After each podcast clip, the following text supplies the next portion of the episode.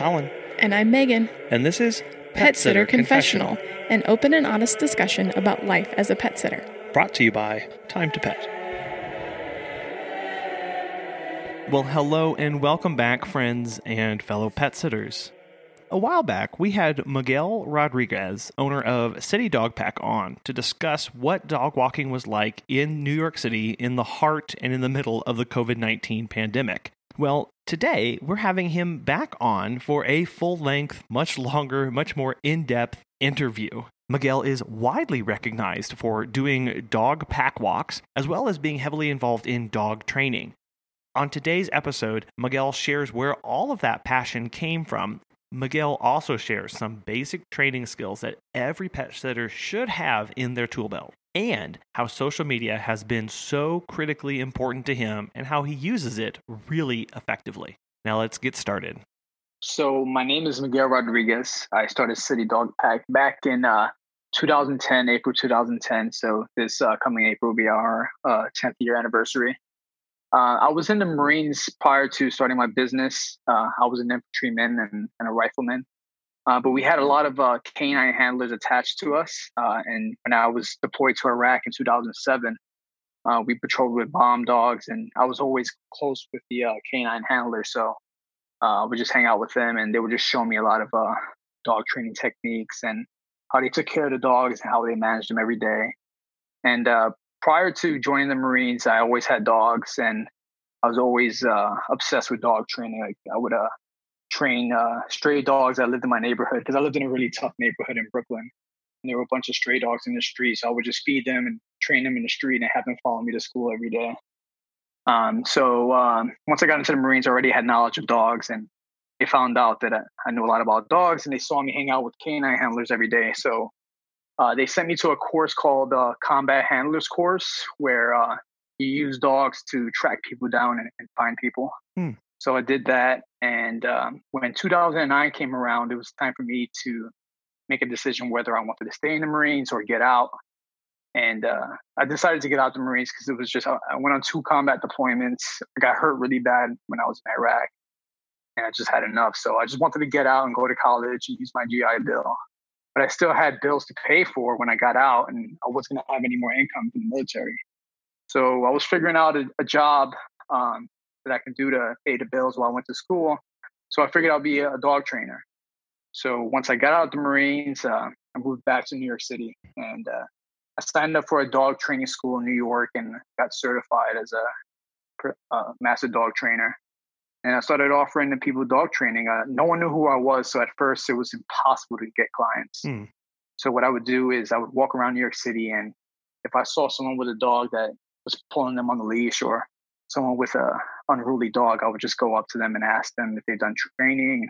I'll explain to them my background. I'll give them my card, and I told them that I would train their dog for free um, if they didn't like the results. They were always pretty happy with the results, um, so they would refer their friends to me, and then it just kind of ballooned from there. And uh, from there, people would ask me for other services such as dog walking and dog boarding. So I fit those in, and it started off as something for me to do while I was attending school. Mhm. But then once I graduated school, um, I was I was planning to be a canine handler for a police department. So I graduated from St. John's and I applied for a few jobs, and there was one police department that was a very high paying police department. It was a really cool place to work. They offered me a job, but I was kind of at a a point where my business was growing and I had a decision to make, and decided to stick with City Dog Pack and, and grow the business. And so far, I don't regret it. wow, that is quite the awesome backstory. I mean, you've really been involved with and training dogs for years and years at this point. And Yeah. and, and you've been able to at each step translate it into something new. And I just love the fact that whenever you first started, you were walking around just going up to people and asking them if you could train their dog. Like that's what what motivated you to just jump out there and, and ask people on the street? Because to me that like that sounds kind of terrifying for someone like me. Like I, I would think there'd be a little more intro or things like that, but that that that seems like a really big leap for for somebody to take.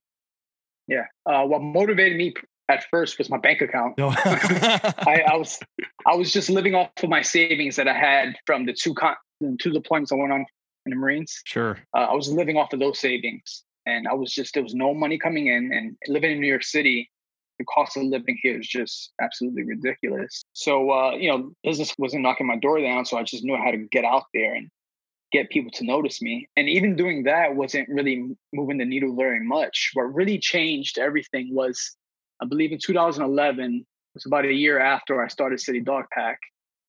I figured I, I got to do something to to you know get more customers, get people to notice me because there were a lot of dog train there were a lot of dog trainers in the city that make huge amounts of money, like dog training companies and uh, dog boarding companies. Mm-hmm. Uh, but they started off with millions, and you know they market very well, but they don't get the results that I was getting with you know the few customers that I had.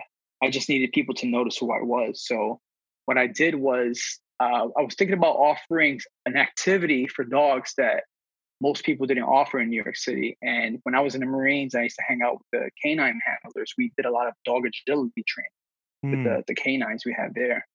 And I just remember, I just, I fell in love with it as soon as I did it in the Marines. Because just seeing these dogs jump over hurdles, run through hoops, jump through hoops, uh, scale these these six foot walls, it was just amazing. And I figured if I can teach dogs in New York City how to do that and then have pedestrians walking by and seeing that class, mm. I knew I would get a lot of exposure. Oh yeah. I didn't have any. Yeah, I didn't have any money to purchase the equipment. So what I did was uh, I had about three hundred bucks in my account left. So I took those three hundred bucks and went to Home Depot. I just bought a bunch of plywood and, and PVC pipe, and I just made a bunch of uh, makeshift dog agility equipment. And uh, I got a permit for a park in New York City. Uh, they gave me a wide open space to work with, and I offered the classes for free. Um, I just took donations just to maintain the equipment, and uh, I didn't make any much money off of it, but it gave me a lot of exposure, and that's what really kicked off. This. Yeah, especially being able to find something with such high visibility as in a park, because that was one of the things I was curious about is where you do the training itself, and and it sounds like you're doing it in just open air parks and just on on the streets that you're walking along. When you actually conduct the dog training, you want it to stimulate their real life situations as much as possible. Hmm. So if um, you know someone's having a, a problem with uh, leash etiquette with dogs pulling on the leash, I want to train with the owners and the dogs in the streets that the dog normally walks in. Uh, I live about an hour away from the city, and it's very country like where I live.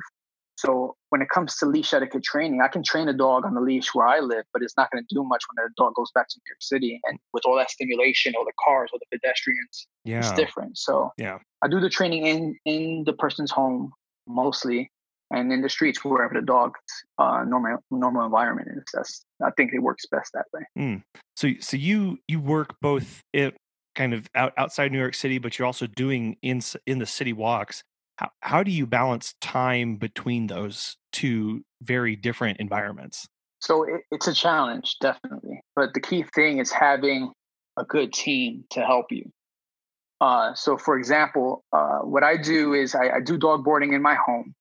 Uh, I reserved when I bought this home as a new construction. I made sure that it had an open space in the basement where I can uh, board dogs. So I have about a thousand square feet in the basement, and the dogs pretty much have their own apartment down there. Mm. So uh, I had the floor sanded and sealed so that if the dogs make a mess, it doesn't like penetrate through the floor like what it does with like carpet or or hardwood floors. Mm-hmm. I did that. I put in good lighting. I had nice windows, furniture. So so I did that. So usually, if I'm very busy with dog boarding or if I'm doing a board and train program with a dog, I stay home with the dogs and my team handles most of the walks. Okay. And uh, I usually go into the city about three or four times a week to pick up and drop off dogs. And while I'm there, I'll do some walks as well. And I'll do some training there as well. Talk to us a little bit more about your, your team that you've surrounded yourself with over the years. Shortly after I started the uh, dog agility course, I started to get very busy, but then I started to get very overwhelmed as well. And uh, I was a very good dog trainer, a very good uh, uh dog walker, and I was very good at you know providing good care for dogs overnight but I was a horrible businessman. Mm, I felt I felt like I could just do it all by myself. I, I just had this attitude that I couldn't trust anyone with my dogs. But the service I was providing started to decline. That's what started to happen was I was showing up to dogs late. Um, I was overbooking a training session, so I had to cancel uh, training sessions last minute. And I just realized that I wasn't offering my customers the standard of service that I, I set for myself. Mm. So I just knew that the only way I can do this is if I surround myself with a good team.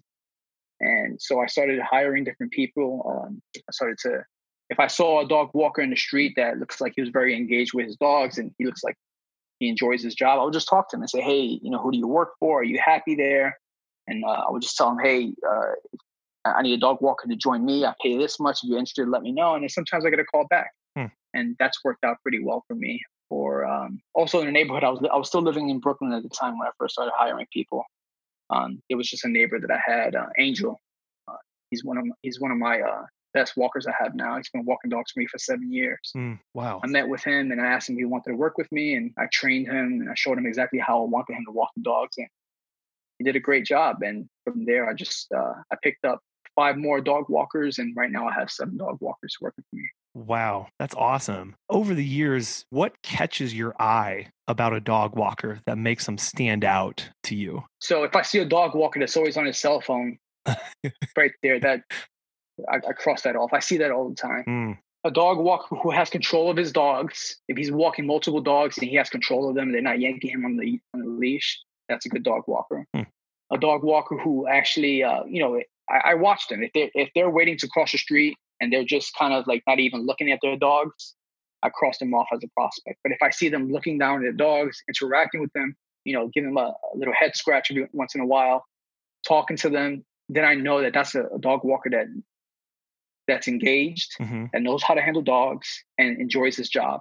And that's what I look for in a good dog walker when I try to recruit someone off the street yeah it sounds like you're really looking for someone who's who's present who's engaged and, and is really you know enjoying themselves and it doesn't seem like a, a drudgery but they have control at all times. Absolutely because the thing is when it comes to this job whether you, you want to be a dog walker or a dog sitter you really have to love dogs. Mm. you can't just like dogs or just tolerate them. You have to love dogs because this job will you'll become miserable because the dogs would drive you crazy if you don't really love them. You don't have a passion for dogs. Yeah. And I see it all the time. And even when I first started hiring people, I figured if I could just get someone with a good work ethic that's willing to show up every day, I can train them up and they'll do well, even if they don't really like dogs too much. Hmm. But I learned very quickly that that's not the case at all. Because if you don't like dogs and you're around multiple dogs every day and they're on top of you all the time, you don't know how to handle them, they'll drive you crazy you become miserable and you're not going to provide this amount of service that I want you to provide. Mm. So it's very important to really love dogs and have a dog yourself. That's one thing when I, whenever I hire someone or if I'm inter- interviewing someone, one of the first questions I always ask is, do you have a dog? And if they say no, I always ask them why.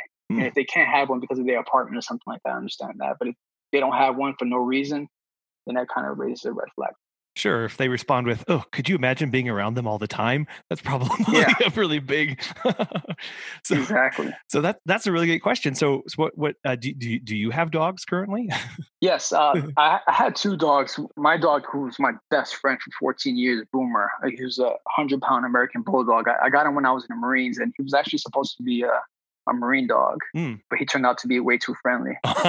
um, yeah, there's a funny story with him but he passed away uh, Memorial Day uh, earlier this year. Oh, I'm and so sorry. So yeah, it's fine. He, he had a, a, very interesting life. That dog, and he was a he was a great dog. Mm. Um, so right now I just have a, a seven year old Yorkie that I inherited from my wife. oh.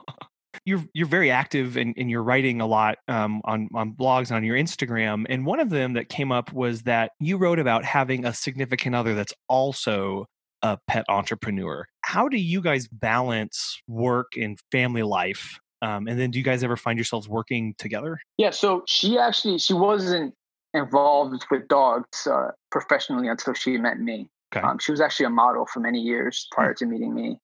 And uh, now she goes to school to be a nurse and she helps me with the business as well. Okay. She handles uh, most of the bookkeeping. I hate doing bookkeeping. and uh, her dad owns a, a big uh, accounting firm. So she she used to work with him. So she does all the all the bookkeeping.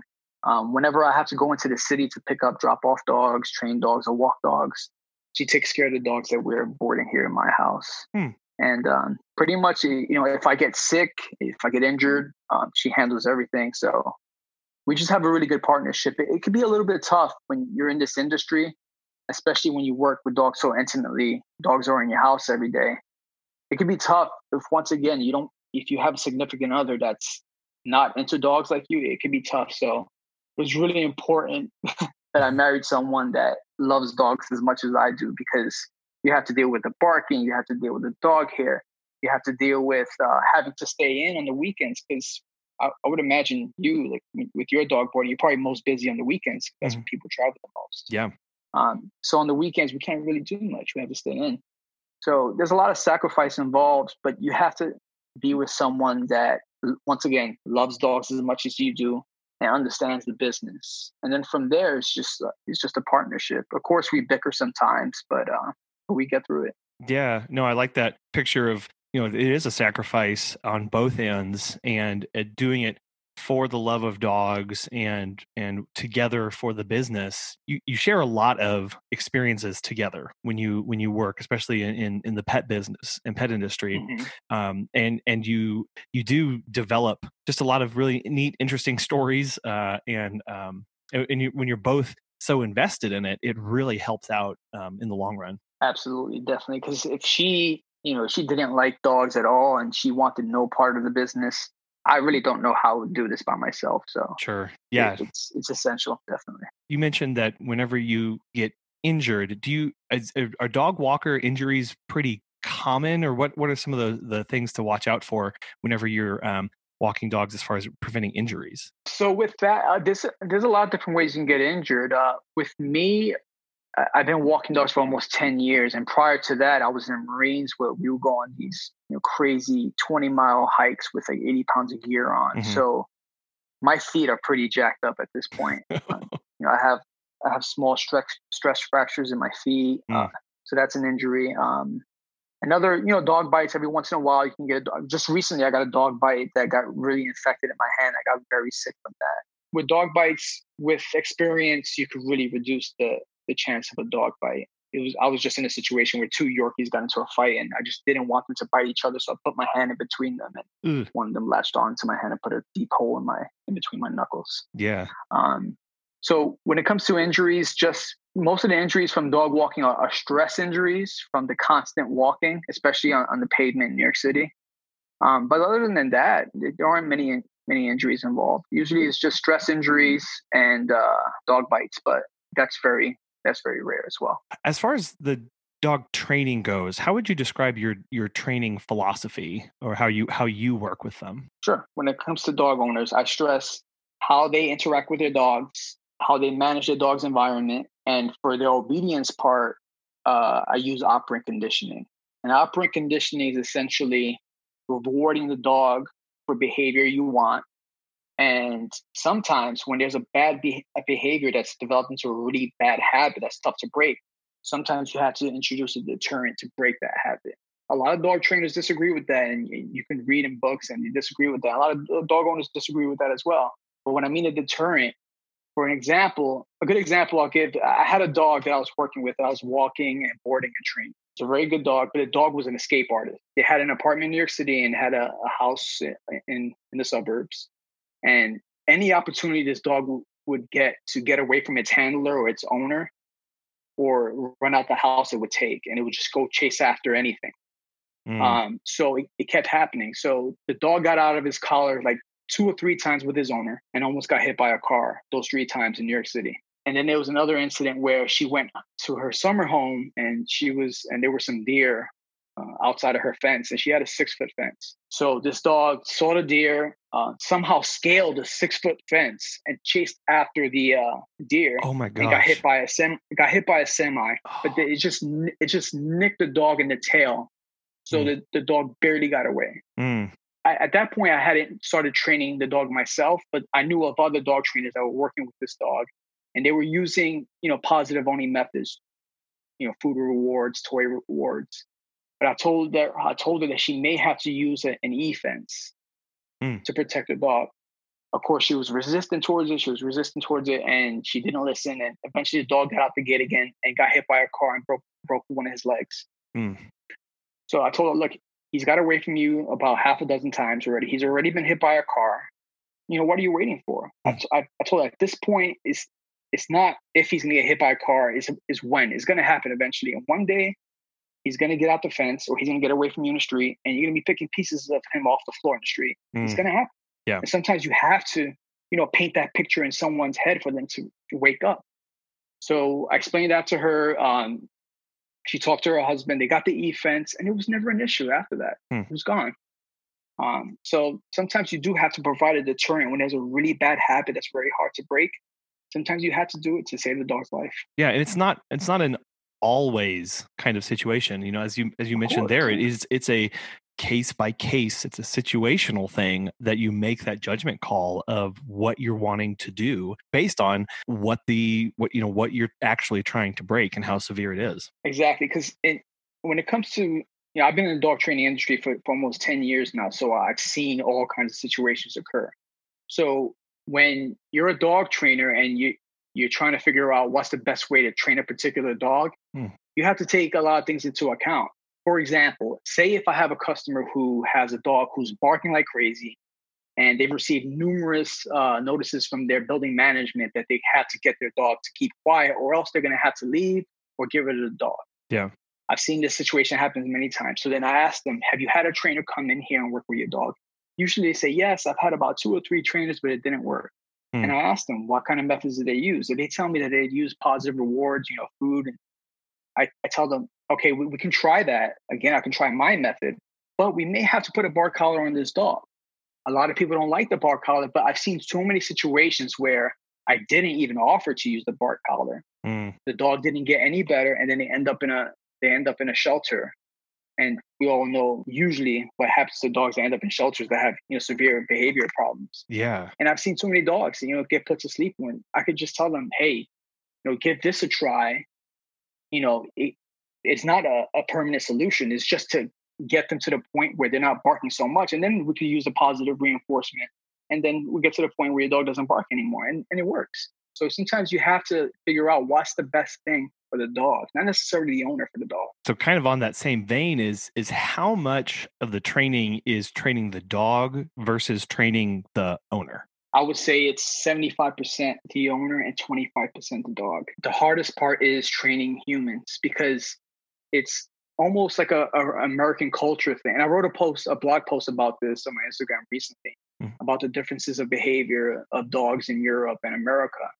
If you go to Europe, you usually don't see dogs yanking people on the leash, you know, lunging at other dogs, lunging at other people, because people manage their dogs and interact with the dogs differently there. In America, we, we tend to humanize our dogs, treat them like little babies. Yeah. And when you do that, these dogs, these dogs that are super spoiled, that have no structure, that have no schedule, that have no rules or boundaries, those dogs are nuts. but it's, it's it's almost like American culture to treat your dog that way. I mean, how many times do you see the young lady holding a little teacup Yorkie and a little Chanel bag, and and the dogs don't even walk on the floor. You know, for example, I recently had a, a customer who had a teacup Yorkie, uh, severely overweight, and had no muscle development in his legs. Mm. Because she would carry him around in his bag everywhere, and he was biting everyone. She had two kids. She the dog bit everyone in the household. Every every time any, anyone came near her, the dog would just attack and, and bite. And just recently, I was bit by a Yorkie, and I got very sick. I got very infected, and you know it, it could be a, a, serious injury. So I told her, you you need to start treating this dog like a dog. She doesn't want to be a human. She wants to be a dog. Mm. And then she realized that what I was saying was true, and she started taking the dog on walks, taking the dog to the park, you know, giving him some mental stimulation. She was socializing him with different people and different dogs, and the dog is great now. Dog, eh, in fact, we we walk the dog every day, and he walks with dogs every day. And he's doing great. Just that mindset difference of a dog is a dog, and and you can, you know, love it. It can be part of the family, but when you start giving it and treating it like a human, you start breaking some of the structure that the dog needs to be a dog and behave properly and and mind and make it um, so that it it behaves the way you want it to when you're training it and and I like I like thinking about that as you as you were talking. People when I tell them your dog doesn't want to be a human, your dog wants to be a dog, they assume that me saying you need to treat your dog like a dog, they assume that you don't spoil the dog and you can't give the dog extras. My dogs, they have these expensive orthopedic beds that they sleep on every day. I sleep on a regular spring mattress. Hmm. you know, my dogs, they eat. I cook for my dogs every day. Yeah. I don't feed them dog food. I actually cook for them. Uh, we go on, you know, great hikes. We, we have a lot of fun. You know, they're not allowed on my furniture. And they don't not allowed to sleep on my bed, but they have a nice bed right next to me. They sleep right next to me every night. Mm-hmm. So they're still spoiled. They still have great lives and everything. Yeah. But I make sure that they have everything they need as a dog before they get, you know, and all the spoiling. I think this is kind of leading into something as far as common mistakes that people make when they're training their pet. So, other than treating them as a human, what are some pitfalls that people fall into either intentionally or unintentionally over time? I think people don't uh, socialize their dogs enough.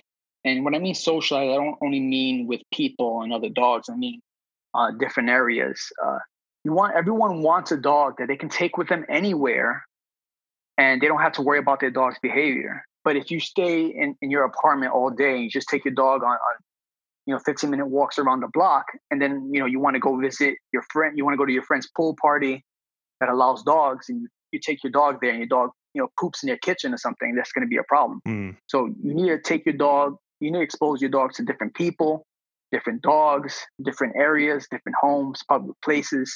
You need to expose them to everything um, so that they're ready for it whenever they do uh, come across those situations. Uh, another thing people don't manage their dog's environment well enough uh, say, for example, I get a lot of calls from people who tell me their dog is very destructive in the house and they're peeing and pooping everywhere. And it, what the big mistake they're making, they're not managing the dog's environment enough. Uh, if you have a dog that has a bad chewing problem and you leave every day to work and you give them access to all this stuff to chew in the house, you're rewarding the you're rewarding the behavior. You're not rewarding them directly, but you're rewarding them through their environment because you're providing an environment with them that suits their chewing. So what you have to do with a dog like that, you have to restrict their access. You have to puppy proof your house completely, which is very difficult to do. Or you could just restrict them to a smaller area where they don't have access to that. Mm-hmm. And just doing that alone without any like formal training, not giving them access to chew on those things for about 30 days will make a huge difference. But a lot of people don't can't even do that for 30 days. As far as expectations of time, it, you, you know, 30 days is is that a pretty standard time when you start really working and being intentional about training do, do you see results within 30 days? Yeah i always tell people with dog, from my observation with dogs and training dogs all these years i noticed that bad habits really develop after about 30 days of, of, of doing that particular habit and usually it takes about 30 days to break a habit. Mm. so say for example you have a dog who once again is chewing everything in the house. If you just keep them in an exercise pen or a crate, of course, you're going to have someone come in and give the dog walks, you know, if, if you're at work eight hours. But if you just don't give them the access to chew on things for 30 days, and after 30 days, you start to wean them off of the playpen or the crate, you'll see the dog will naturally be less inclined to chew after not having access those 30 days. So 30 days is usually a marker that I use. Some dogs is more, some dogs is less, but that's usually the, the rule of thumb that I give people. As a pet sitter, maybe someone who's just getting into this, they genuinely love dogs and they, they're very passionate about working in, in it. What are some basic training skills they should have before they start either doing dog walking or daycares or boardings, that kind of things? Uh, I don't think they have to have any formal training skills as far as obedience. But one thing, one big piece of advice I give to people who want to do dog boarding, especially out of their home, is have a system that you follow. So you should have a schedule for walks, for feeding, for playing, um, for uh, for resting. You should have a schedule for that, and you should have rules and boundaries for the dogs when they come into your home um, and be really consistent with them. Dogs love structure and they love a schedule because they love things to be predictable. When things are unpredictable, that's when a lot of behavior comes to surface. If you have dogs in your home, you're boarding dogs in your home, and the dog knows that around this time, these times to get walked, this time, these times to get playtime, these times to get walked, they get they get fed. Everything's predictable, so they're not anxious. They know what's coming. They know what's going to happen, and you'll you as a as a dog sitter you'll have a much better time managing all the dogs you care for and the dogs will be safer safer and happier as well. Now every dog person whether you're a dog groomer a dog sitter a dog walker should always learn some dog training because it's going to help you. Also say if you're a dog sitter and you just learn how to teach dogs how to you know the, the stay command and, and the come command if you're home with the dogs practice with them Mm. And when you take that dog back home and you tell the owner, hey, I taught your dog how to stay, and you show them, they're going to love that. And they're going to tell their friends about you. They're going to come back to you and they're going to brag about and they're going to show off to their friends and say hey you know i left my i left my dog with this guy for about a week he taught him all this stuff of course they're going to tell their friends about you and you're going to get a lot of phone calls that's what i did when i started my business so you should read books you know listen to podcasts like this uh, watch youtube videos uh, there's uh, online seminar webinars you can go to learn about dog training. You should be doing all that stuff. You working with dogs. The system, having a system and making it predictable, like when you're boarding, and, and even if you, you're doing pack walks and that kind of stuff, you'd be surprised how short of time it takes for new dogs when they get added to that to catch on and get in with the groove. If you've got two or three other dogs that are know your schedule and then you just add one, that that time it takes for them to learn what's going on and where things are and, and, and how that works is really cut uh, significantly. Yeah, that's so true. It, it's funny because uh, a lot of times with walks, I, I, get people who call me to inquire about our walks, and they're so concerned because they know their dog pulls on the leash a lot. Their dog is a little bit uh, uh, uh rambunctious, so they're so worried about having a dog join pack walks, but they just don't understand that their dog behaves like that with them. But when they have a handler that, that that, that provides the dog structure and rules, and they have other dogs that are like mentors for that dog, it, it within days, within just a few days, you'll have a dog that yanks their owner all over all over the place, and within like three days of walking with us, they're walking with dogs in a pack, and they're just behaving. I, and I always I always joke with people that if you walk around New York City and you see, you could always spot a dog owner from a dog walker. Mm. The dog walker usually has control of their dog and they're not bringing their dogs to other strange dogs that they don't know without asking permission. But you see these dog owners, most of them are just clueless. Hilarious. so, so their recommendation, dog owners, get some basic training and animal handling skills because uh, you you you you are noticeable. yeah, but it's tough for dog. Yeah, I don't blame them either because there's just so much information out there. Yeah, as far as like how you should handle your dog and how you should train your dog. So you don't know who to listen to. Right.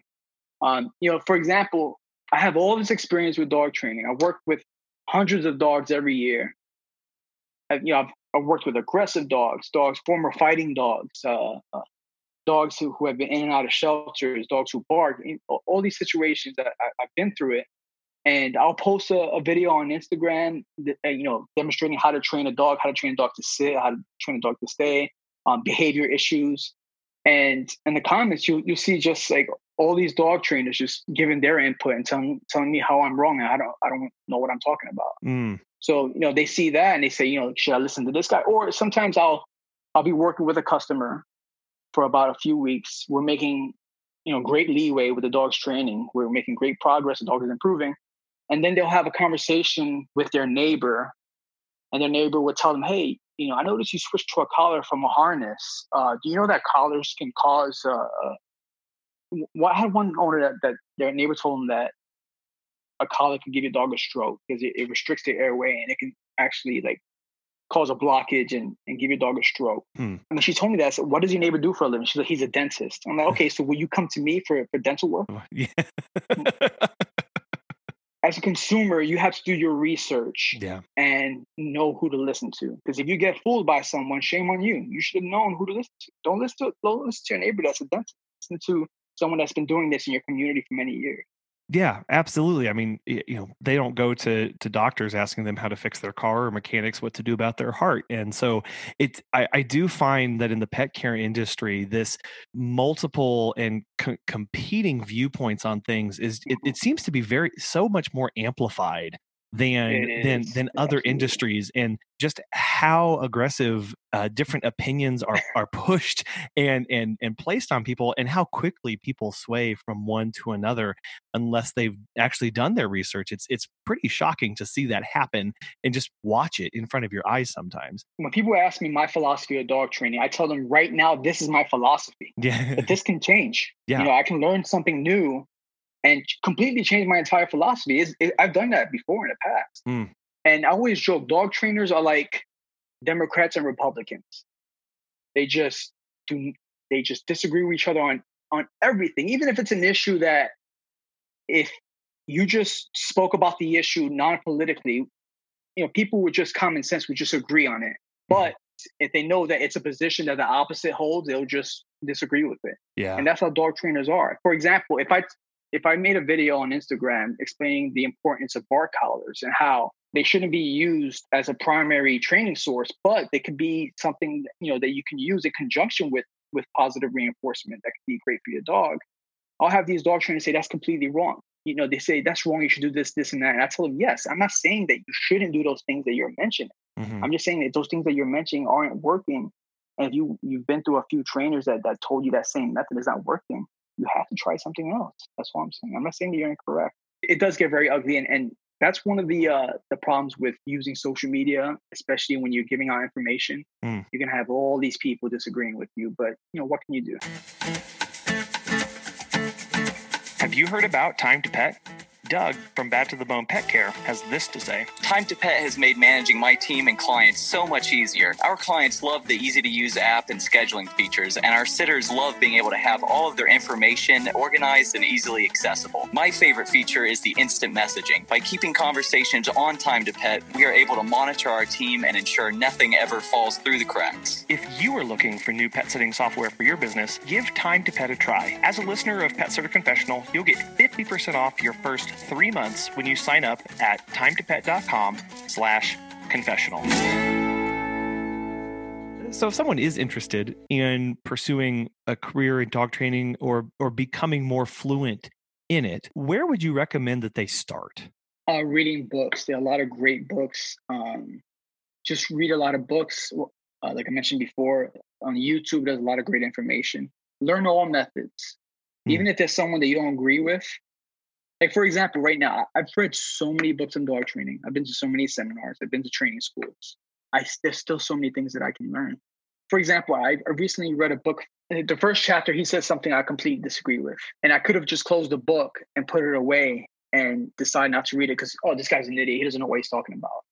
But after the first chapter, I learned so many things just from his from his book alone that if I would have just been so stubborn and just discounted him because I disagreed him with, with him in the first chapter, I wouldn't have learned anything. Yeah. So you have to read all books, um, watch videos on YouTube. Uh, there's some online seminars you can go to that people sell training co- courses. Use those as well. Mm. Talk to dog trainers, and uh, if there's a, a good dog training school that you can attend to, go ahead and do it. You know, make the money, invest in it, and you'll make the money back from the service that you can provide for people. I, I really like what you said there is is learning even from the ones that you might not necessarily agree with because there's something to be gleaned even from those people right you, you're not going to disagree with them 100% on 100% of the things that they have to say there's going to be other things in there that you can pick up and as you gain experience you can even take some of those things that maybe you didn't think worked or didn't agree with 10 years ago and see oh if i do this little twist or if i do it in this scenario I can get really good results. And you never would have been able to make that connection if you didn't just read and and go and learn from try and learn as much as you can from everybody with different viewpoints so that you can be the one that assimilates that information. And when somebody asks you about that why don't why aren't you using this method? You can you know have reasons for why you're doing what you're doing over and against something else. That's a good point you bring up as far as like having reasons for doing, you know, explaining your rationale as to why things should be this way to a customer. Sometimes there's something that I need to explain to a customer, but I don't know exactly how to articulate it to them so that it resonates with them and they actually follow through what I'm telling them to do. Mm, But I'll read a book about that same topic that I was discussing with that customer, and the book will articulate it in a way that's just so perfect. And I'll go run back to that customer and say, Hey, remember that conversation we had yesterday? this is the reason why I want you to do it because of this. And I'll just go right off of the book and I'll learn. I'll, I'll just learn how to articulate something. Because dog training, like I said, is 75% the owner. mm, You know, getting them to buy into your system, to your philosophy, and and and resonating with. right And if you don't know how to communicate to someone, you know, it's going to be a problem. You could be the best dog trainer in the world and be able to train any dog. But if you don't communicate with someone well and articulate things to them in a certain way for them to understand, you're not going to get through to them. And reading these books teaches you how to the way they articulate it to you and, and the words that they write. You can use those same those same words with the, the customers you work with. Yeah, 100%. I mean, I, it, you know, the owners might not have time to do that digging and doing that research, but as the pet care Mhm. professional, like that's your job. You're you're always learning and and trying to gather information and have it on hand to provide and give resources to your your your customers and your clients when they when they ask or when they need help. You know, you're the one that they turn to. And so just being equipped and prepared is is you know is part of it um, whenever you're dealing with with people and their pets. That's why it's always important to constantly learn, constantly learn. I, mean, I even have people who aren't dog trainers, people on Instagram who uh, recommend the book to me, and I always read it. I always do because even if if I read the entire book and I don't learn anything, but on the last page I learn something, it's worth. When you have people come to you and asking for help um, with their with their pet, what are some common behavioral concerns that come up kind of time and time again, and how do you go about addressing or overcoming those? Most of the calls I get are for leash pulling, uh, barking in the house, destructiveness in the house, uh, house breaking, and clinginess, uh, like dogs that need to be right next to their owner or else they start freaking out like crazy. What I try to do with them is I'll sit down with them and have a conversation for about 30 minutes. And I'll ask them a lot of questions with about how they interact with their dog and how they manage their dog's environment. And from there, I'll just explain to them how they're interacting with their dog may be actually contributing to their dog's behavior problems. Mm. And I'll explain to them why. And I'll explain to them the science behind it, the operant conditioning, I'll explain to them uh, my experiences that I've seen. I, I, tell them, you know, I see this happen, uh, this situation, that this problem happening with your dog. I've seen this pattern so many times with dog owners, and I've seen that the, these mistakes that these dog owners have made. And I'm telling you now, you're making these same mistakes. So you need to reconsider the way you're interacting with your dog. Mm. And usually they're open to it, but it's it's a struggle. Um, the toughest part, once again, is is getting through the dog owners because it gets stressful sometimes we have I have dog owners who uh, uh, have a dog that they just are just completely out of control. They can't control the dog. Dog is peeing and pooping everywhere and destroying the house. And I get phone calls 11 o'clock at night from uh, dog owners crying, saying, "I don't know if I can do this anymore." So you have to be a psychologist also. Mm. And you have to tell them, hey, you know, stick with it. You know, I know it's tough, and you have to, you know, motivate them and make them feel better. It's it's not an easy job. You you have to know uh, human behavior also, not just dog behavior. You have to know dog human psychology and you know what gets what motivates people, and um, also sometimes it could be someone's background. You know, it could be someone who's uh, who's extremely lonely. Maybe they experienced a really bad breakup, and they got a dog, and they got this dog to fill a void for them. Mm. So they spoiled the dog. They treat the dog like a baby. The dog goes crazy, and, and then they have to get rid of the dog. And I have to explain to them, you know, maybe, you know, why did you get this dog? Ask them like, why did you get this dog? And if I tell them, you know, maybe you got this dog for the wrong reasons, you need to like change the way you see your dog. A lot of times that's when the magic happens mm. and they kind of get this epiphany and uh, the dog's behavior problem gets a lot better after that. Yeah, that really does sound like some some some psychology and some therapy sessions that that go on when you're dealing with that because if if the behavior is being either exacerbated or encouraged or brought on by the owner, you know they might not be reflective enough to to see that Mm-hmm. and so to have you come along and kind of point that out in a concerned supportive way um I, you know like Mhm. as you mentioned i'm sure some of them don't take it very well but that must be really eye-opening to them I mean, interesting to be a fly on the wall whenever you have those kind of conversations Yeah, I- and it's tough because you have to be careful. You have to be very tactful with the questions you ask and the things you say because you know you don't want to run the risk of uh, you know offending anyone. sure But sometimes if there's something that you see, there's something you notice as a dog trainer, and it's just so clear, it, you got to point it out and say, "Hey, this may be the problem." Hmm. Um, some people take it well, some people don't. Like I said, all you can do is your best. how do you advertise these days are you still going up to people on the street and offering trainings or um, what kind of what kind of marketing are you are you doing So I do most of my uh, marketing on social media, mainly Instagram, but Facebook as well. So what I do with social media, I use it as an opportunity to show everyone in my community that I serve what we do and what sets us apart everywhere else. Because when I first started this business back in 2010, social media wasn't very big. And I would see these companies that had all these dogs, and I knew that they were providing mediocre service because I would see their dog walkers, and the dog walkers would be on the phone all day. Uh, they'll, they'll just sit in the park with a, a pack of dogs on the bench and actually walk the dogs. Meanwhile, me and the couple of dog walkers that I had were out there, they you know giving these dogs outstanding walks. And I always wondered, I wonder if those dog owners know what they're missing out on. Mm. But with Instagram, with Instagram, social media, you can show people for free, Yeah. pretty much. It does it does require work. So I, I use that. I use social media mostly. Sometimes I do paid advertisements on social media, but I usually do that during the slow season. And during the, the busy season, I just document my time that I spend with the dogs. And my dog owners, my dog walkers do the same thing. They just document the time that they spend with the dogs. They post videos, post pictures, and people see that, and we get a lot of clientele from there. But also, you know, every once in a while, if I'm out walking dogs and if I run into someone that you know, they bring the dog over to say hi to my dogs, I pet the dog, I ask them questions about their dog, and I'll give them my card and say, hey, do you ever need anything at all? You don't have to, purchase saying, you need any advice at all? Hmm. Um, shoot me an email. And a lot of times people, they'll shoot me an email asking me about some training advice. And next you know, they're a customer. So i'll do that. Um, also on social media, what I'll do is I'll go, I'll type, I'll go into the location icon.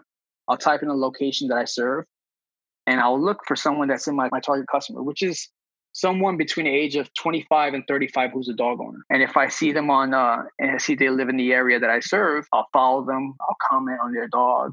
And sometimes I'll slide a DM and I'll say, hey, if you need anything at all, just let me know. Hmm. And I get a lot of customers that way as well. I, I like that idea. I mean, that is that's really super targeted advert- advertising at that And point. free And and, fr- free. Yeah, super free. Uh, you know, if you're just going to a general a, a location and going, who's posted about dogs here? You know, that uh, that's a that's such a very interesting and unique way, I think, to use these the social media platforms.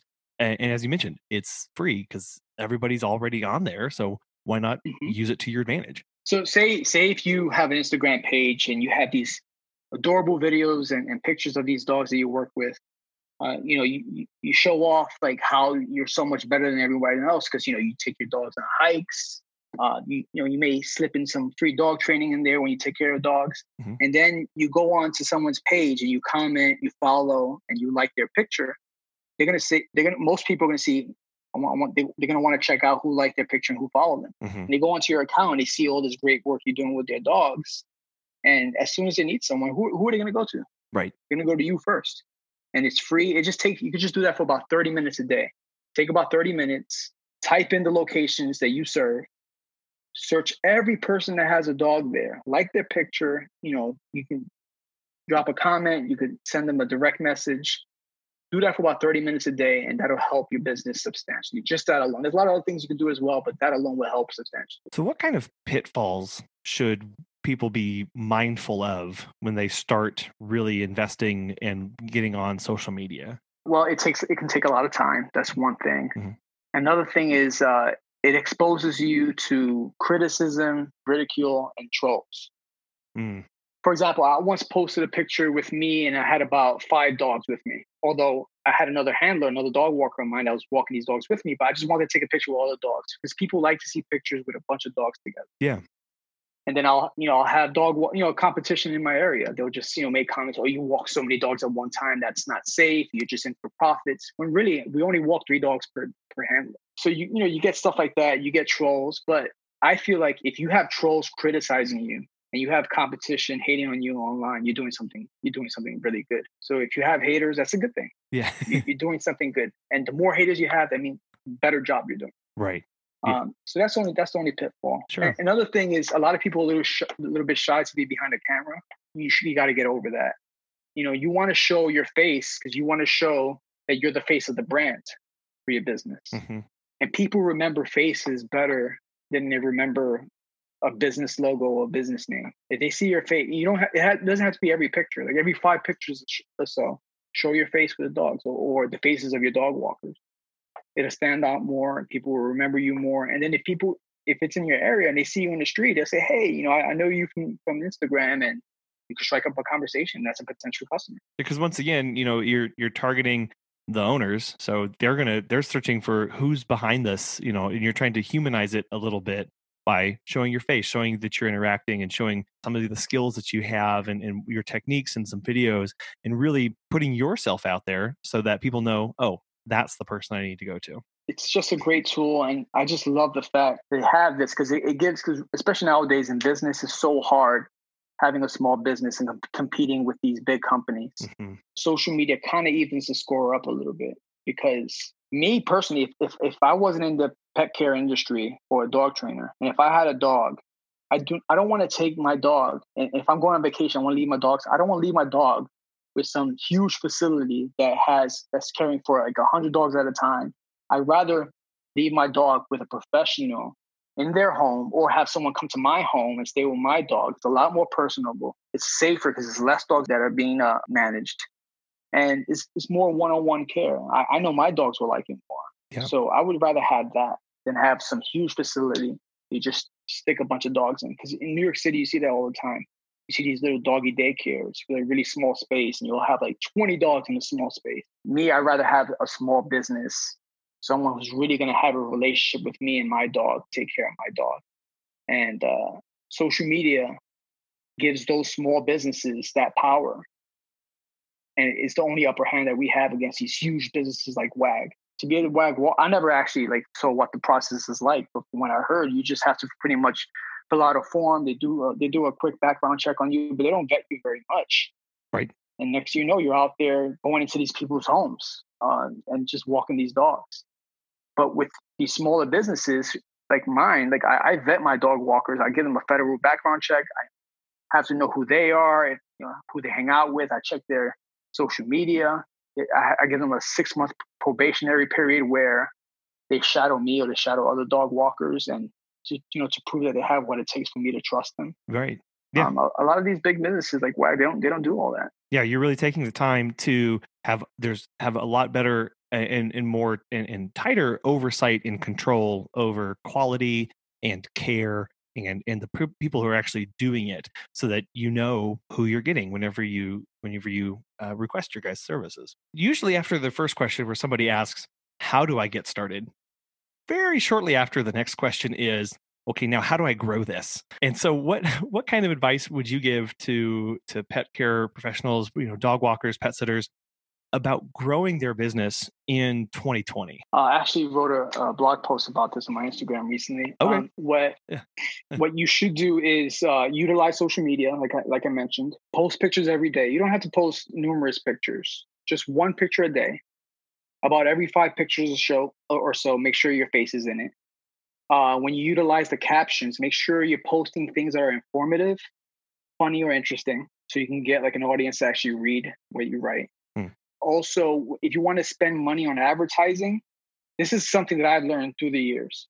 So usually for me, the dog walking portion is always very slow in the summertime. It picks up in the fall and in the winter, and the springtime it starts to slow down a little bit. So what I was doing before was in the fall and winter when I was making all this revenue from dog walks, I was spending big bucks on um, on uh, advertising on social media and on Google AdWords. However, I started to realize that all the other walking companies were doing the same thing. When they were making a lot of money, I was spending a lot of money. So I had to compete. Every dollar I spent on my marketing had to compete with so many other people. Mm. Also, when you, when you do marketing on social media for free, it takes a lot of time. So if I'm very busy with all these walks that I have to do in the fall and the winter, I'm spending so much time on social media, it's taking away my time that I'm, I'm giving to the dogs. So what I did to change it was when it's very busy, I don't do any kind of paid marketing. I just focus on hunkering down and providing the best service possible and making sure that all the dogs have what they need. Mm-hmm. Then come up and then all the extra money I make, I'll just put that away. Come to summertime when it's very slow, that's when I'll, I'll start spending marketing dollars on social media and Google AdWords. Because at that time, my competition isn't spending much money. So if I spend ten dollars on, you know, uh, say Instagram uh, boosted post or on Facebook, that ten dollars is going to get me so much more than ten dollars in November mm. when everyone else is spending hundreds hundreds of dollars a day. Sure. But the problem is when you grow, sometimes you become overwhelmed, and the quality of service decreases. So you want to grow without sacrificing quality of service. So what you do is when it's busy, just focus on customer service, focus on the service you provide for the dogs, and when it's not busy, focus on marketing. Mm. And and also when it's it's very busy, what you want to do is you want to assess your customers and you want to assess your staff.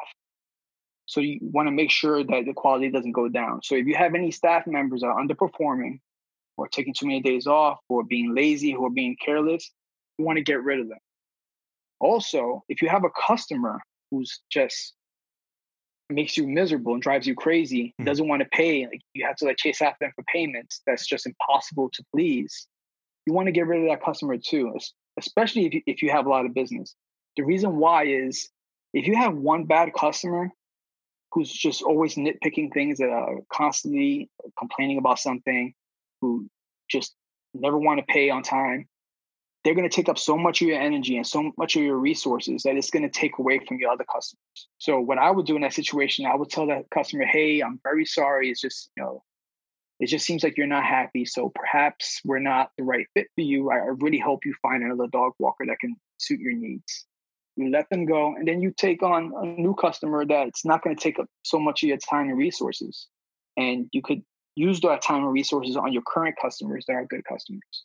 I tell people all the time, I'd rather have one really good customer than five really bad customers. Because those five bad customers, yeah, they may be paying some time or maybe late.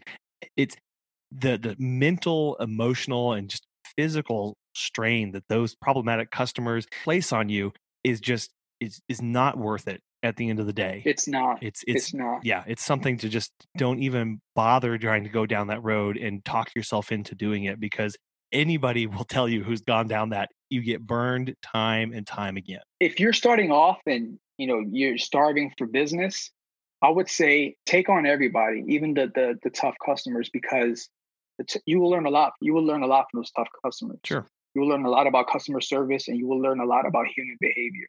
And a good book to read on how to manage people and their attitudes mm. is How to Win Friends and Influence People by Dale Carnegie.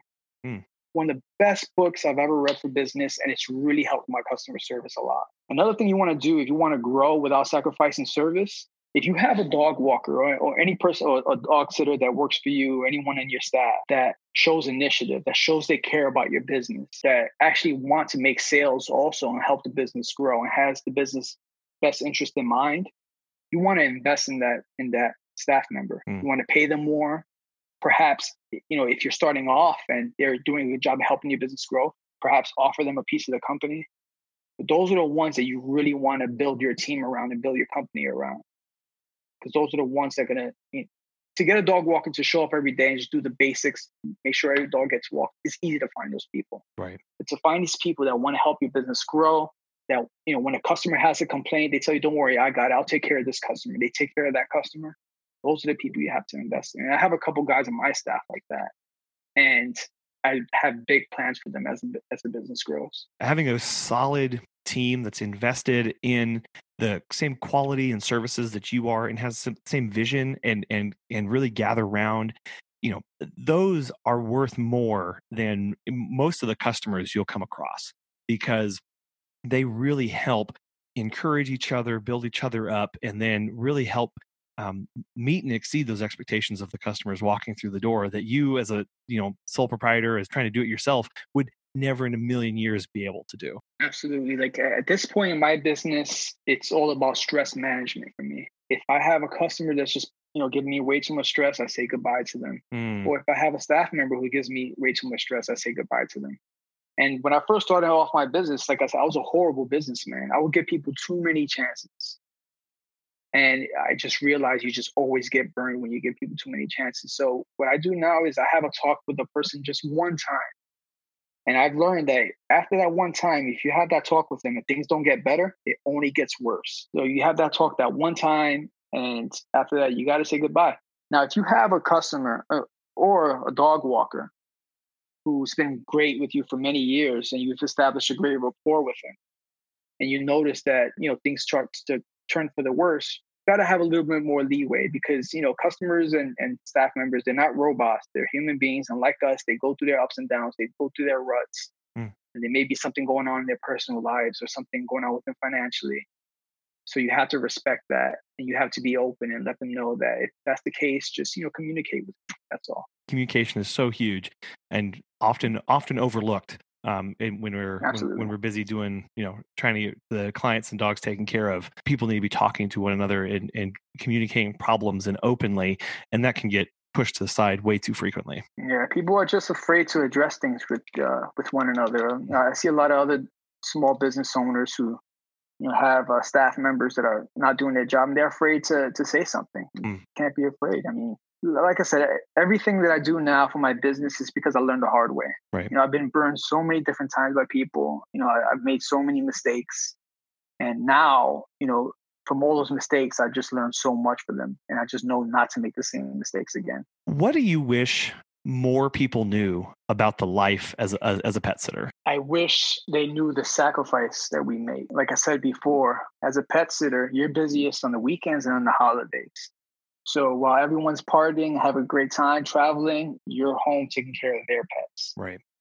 So what I wish people knew, especially dog owners, if you have a good dog sitter that you know that whenever you have to go on vacation, whenever you need to go away, you need to travel for work, that you can drop off that that dog with that person or have that person come into your house and you don't have to worry about the, your dog's safety or well-being you don't have to worry about stealing something from your house that's so valuable and i think people don't realize how valuable that is because it's hard to find good dog sitters that are willing to, to provide that for you. So if you have one that does provide that for you take care of them and be nice to them.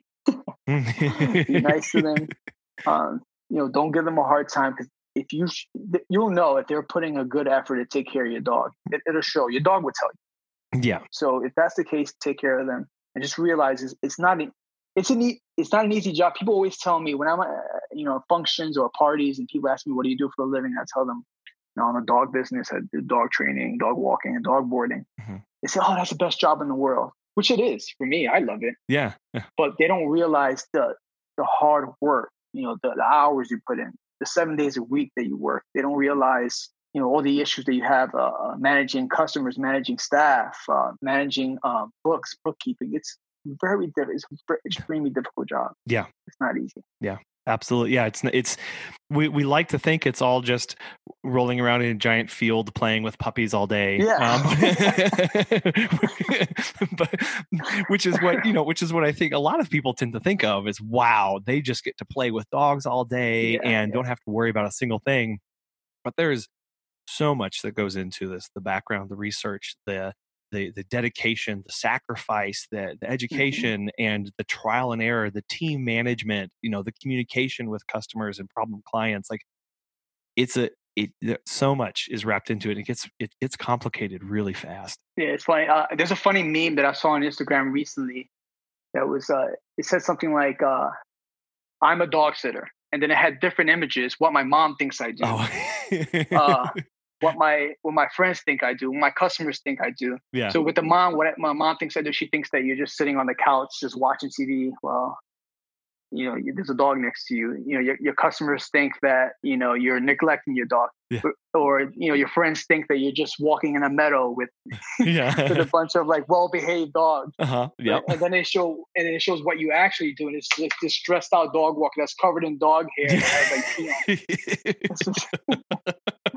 and that's what it is, you know. Yep. But the thing is that if you love dogs and you're passionate about them, yeah. um, you're okay with that. Yeah. you know, you love that. I want to th- thank you so much for coming on and taking time out of your busy day to talk with us about dog training and business management and, and all of the uh, you know facets of that. But I know we've missed so much. So Miguel, if if people were wanting to reach out for some more questions or helpful tips and and follow along with your work, how could they get in touch with you? Sure, they can. Uh, uh, um, Instagram is my is my biggest thing. So you can follow me on Instagram. You want to follow my business page where I actually work with the dogs. You can follow me on City Dog Pack on Instagram and Facebook. Mm. And I also have a professional page that I just started. I'm trying to build, and it has information on how to build your dog business. And I'm also going to be interviewing different uh, dog businesses uh, and interesting people in the dog industry Okay. You can follow Dog Biz TV on Instagram and Facebook for that. And uh, thank you for having me on. You have a great podcast. I listened to all your episodes through, uh, throughout the holiday Oh. the holiday week we just had, Oh. and you're doing a phenomenal job. I just have one recommendation to your podcast. Yeah, absolutely. So the other day, uh, I had five dogs I was boarding in my house. It's the holidays. Obviously, he's very busy. Yeah. Put my daughter to sleep. I took the dogs on a long walk. Then I, I brought them back in my house. They were nice and tired. They were settled in. I fed them, so they were fat, happy. They were nice and tired.